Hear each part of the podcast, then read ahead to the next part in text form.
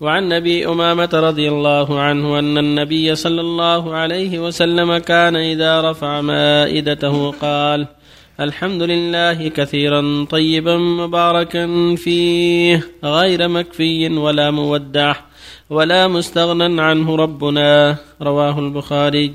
وعن معاذ بن أنس رضي الله عنه قال قال رسول الله صلى الله عليه وسلم من أكل طعاما فقال الحمد لله الذي أطعمني هذا ورزقنيه من غير حول مني ولا قوة.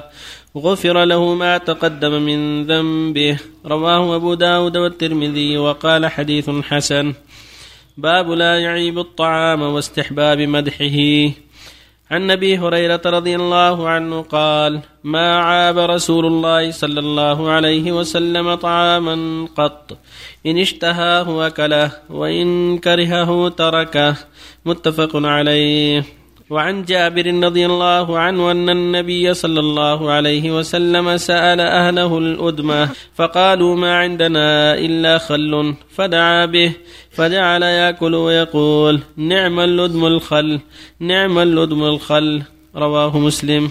الحمد لله وصلى الله وسلم على رسول الله وعلى آله وأصحابه ومن اهتدى بهداه. أما بعد فهذه الأحاديث فيما يتعلق بحمد الله عند الفراغ من الطعام. تقدم جملة أحاديث وأن السنة التسمية في أوله والحمد في آخره. وكان صلى الله عليه وسلم إذا فرغ من الطعام قال الحمد لله حمدا كثيرا طيبا مبارك فيه. غير مكفي ولا مكفور ولا مودع ولا مستعان من ربنا. هذا من الحمد الذي يقال بعد الطعام. الحمد لله حمدا كثيرا طيبا مباركا فيه.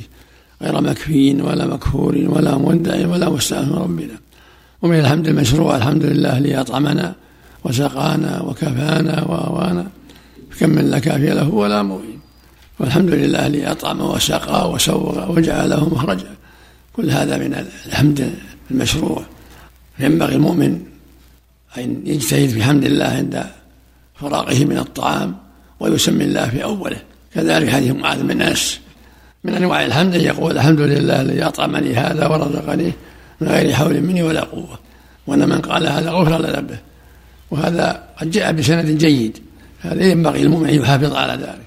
الحمد لله الذي أطعمني هذا ورزقني غير حول مني ولا قوة. يجتهد في أنواع الحمد. وأنواعه كثيرة. فمنها هذا. الحمد لله الذي أطعمني هذا ورزقني غير حول مني ولا قوة.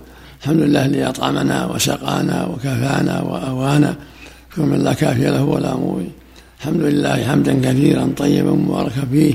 غير مكفي ولا مكفور ولا مودع ولا مستعان ربنا.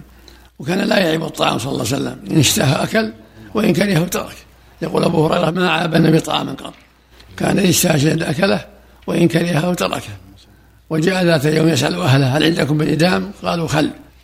فقدموا له الخل فأكل واعتدب به فقال نعم الإدام والخل. والخل ما يتخلل من شراب عنب أو شراب حنطة أو شراب أي هو ما يتخلل ويميع ويكون له حلاوة قبل أن يشتد. يقال له خل. وفق الله الجميع. بالنسبة في البداية التسمية المشروع أو في شيء معين؟ بسم الله. يقول بسم الله الرحمن الرحيم. هذه التسمية عند أوله. أصل الحمد والبسملة حفظك الله. واجب وأم مستحب سنة كلها مستحبة. كلها سنة. لكن متأكدة التسمية. قال النبي للغلام سم الله وكل بيمينك. الحديث الذي ورد فيه أن رجلا اكل فلم يذكر التسمية إلا عند اخذ لقمة. قال النبي صلى الله عليه وسلم لقد قاء الشيطان عندما ذكره. ما راجعت الثاني إذا ما ما عندك بالخرجه تقدم في الدرس الماضي. فقاء الشيطان كل ما في بطنه لما سمى الله في آخره. من خرجه. عندي تخريج عندك. نعم. إيه؟ قال صحيح بشواهده أخرجه أبو داود والنسائي في عمل اليوم والليلة. وأحمد بن السنة في عمل اليوم والليلة والحاكم وابن سعد في الطبقات الكبرى وغيره من طريق جابر بن الصبح طريق جابر بن الصبح إيه. قال حدثنا المثنى بن عبد الرحمن الخزاعي عن عمه أمية بن مخشي به. قال الحاكم صحيح الإسناد. ووافقه الذهبي. قلت المحشي. كلا فإن المثنى بن عبد الرحمن قد قال فيه الذهبي في الميزان لا يعرف تفرد عنه جابر بن الصبح قال ابن المديني مجهول. ولهذا قالت الحافظ في التقريب مستور. لكن يشهد له حديث عائشة رضي الله عنها في الباب الذي قبله.